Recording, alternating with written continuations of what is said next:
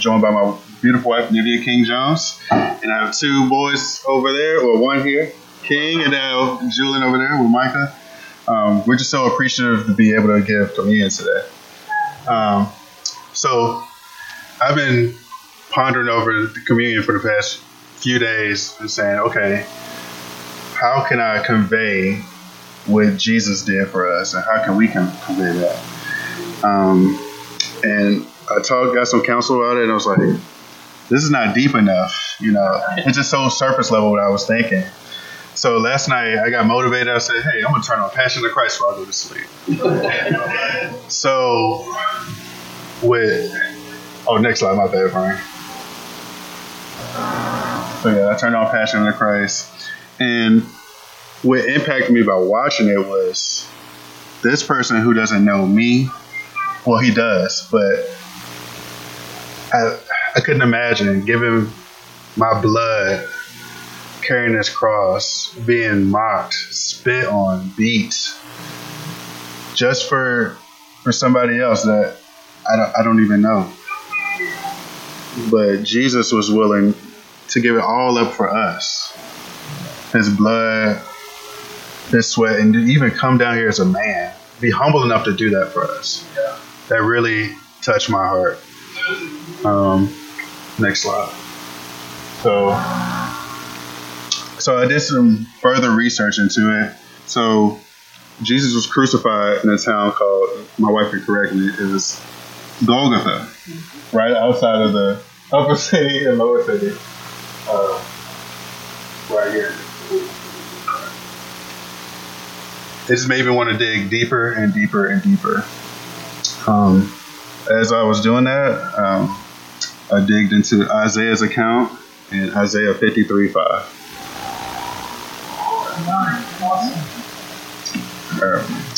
But he was pierced for our transgressions, he was crushed for our iniquities. The punishment that brought us peace was on him, and by his wounds we are healed. And I don't know about you, I make so many transgressions each and every day or each and every week, and I don't, I still don't understand why Jesus would do that for me. You know, even some people that I love, my wife, my children, and you all, my family. This this man, God, came down and gave up everything for us, and I, I still can't understand it.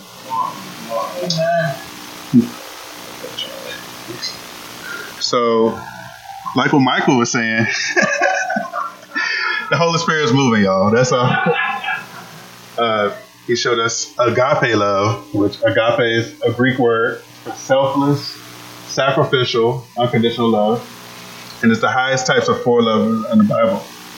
So I'm gonna mispronounce these. I already know, but have storge for empathy, uh, philia for like friend, friendly bond or brotherly bond, eros for romantic, and then you have agape. Um, so what I read was agape is not based on our emotions, not based on good feelings, uh, attractiveness, anything superficial. God's love is so much bigger than what we think love can be. Um, I think that we just can't have just words. We say, "Hey, I love you, bro. I love you, sis." Are we are we really checking in? Are we willing really willing to give up our time, our effort for people who who need God, who need who need support, like God supported us?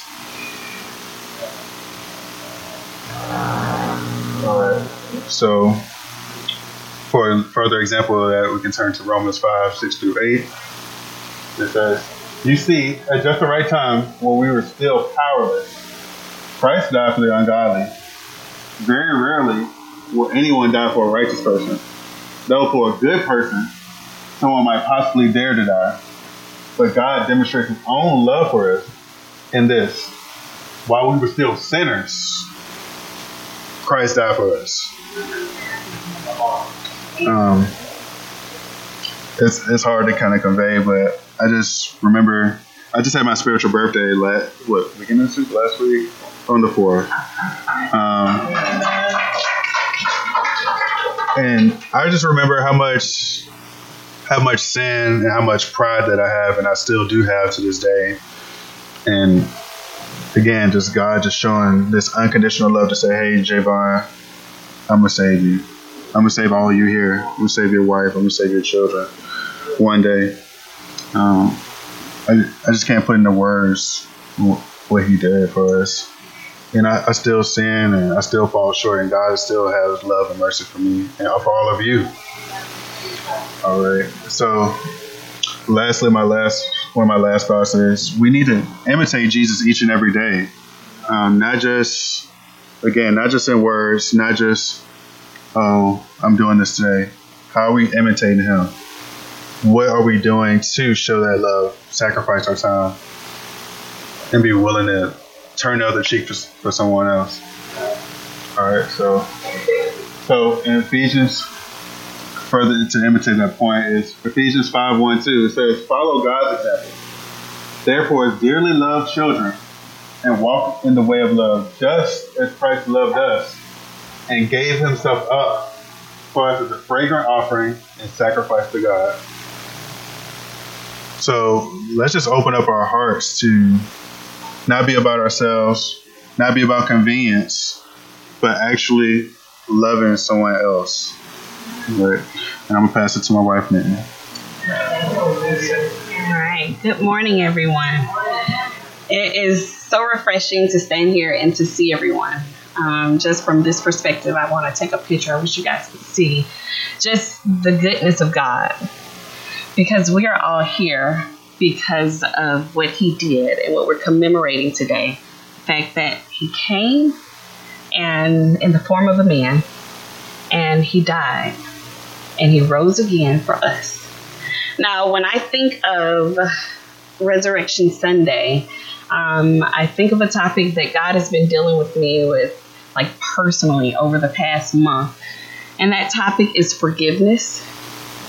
That topic is being able to make mistakes and understanding that those mistakes are not you, they don't identify they are not your identity. That when Jesus Christ came and died for us, he literally was able to separate, hey, Melba from her sin, Nivea from her sin. I love you, but it's the sin that I'm dying for. It's your sin that I'm getting rid of. It's your sin that I'm giving you an opportunity to be redeemed for. So I am so moved, and going back to the scripture that my husband shared, Romans 5 and 8 says, But God shows his love for us in that while we were still sinners, Christ died for us. So if you don't remember anything else from communion today, I want you to remember that you will mess up. You will, and you have sinned. I have messed up. I will, and I have sinned. But God has already paid that price. he has already covered it. Your bill is paid in full. All you have to do is just confess and know that He is your Lord and Savior. And it's already done. So today, while you're taking communion, I want you to think about the forgiveness of sin and how Christ has forgiven you of all your sin and how we are commissioned to pay it forward and we too should forgive. All right we too have to let go. So I thank my husband for coming up here and just rem- helping us remember the different types of love and the agape love that God has showed us. But I also want you to focus also on forgiveness and the forgiveness that God has given all of us in this day. Thank you. Thank you, Nivea. And Brian, just go ahead and copy and paste Micah's prayer here. No. no, okay. All right, let's bow our heads in prayer. Dear Lord, we would never understand exactly what you did for us that day. And I am so happy, and we are so happy that you gave us the opportunity for redemption, forgiveness, and the ability to be able to love. Love ourselves, love our family, love our friends, and even you asked us to even love our enemies, Jesus. Love the people who've wronged you.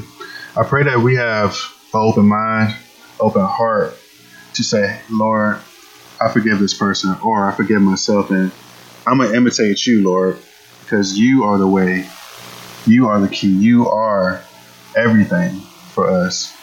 And you were nailed to that cross, spit on, beaten for our transgressions, our sin.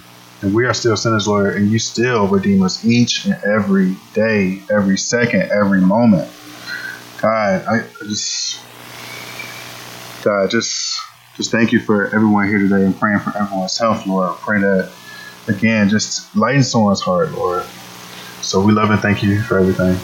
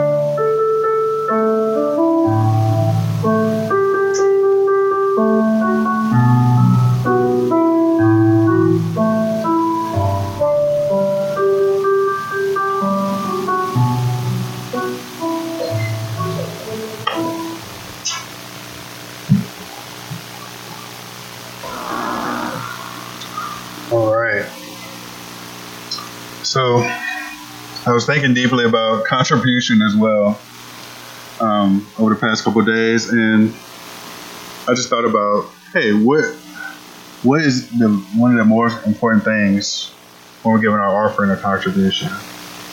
Um, I did some digging in 1 Corinthians 13 3, and it says, If I give all I possess to the poor and give over my body to hardship, that I may boast, but do not have love, I gain nothing. And then to further elaborate that, I, w- I was digging in Ephesians. See if I can Ephesians. What is it? Sorry. Here we go. Ephesians 2, verses 8 and 9. It says, For it is by grace you have been saved through faith. And this is not from yourselves, it is the gift of God, not by works, so that no one can boast. So I think what I was trying to get to in my heart, and pray it touches your hearts, is that we need to examine our motivations for giving or even doing anything for others, for ourselves. Let's not have selfish motivations. Let's not have conditions. Let's be like God and use His example of the ultimate love during contribution. Let that be our driving force for giving. All right. All right, say a prayer. Dear Lord, just thank you for us just to be able to have offering, but nothing will ever match what you did. I pray that our, our hearts are in our giving, regardless if we have two cents, we just have our working legs to give to somebody to work, whether it's to we have a lot to to give and we give, Lord. I just pray for our hearts, praying for our motivations, praying that we're open, loving and actually loving, and not for any desires, but to give and to see it through, Lord. So let us be more than about words, but about actions and true faith and love. We love and thank you. Amen.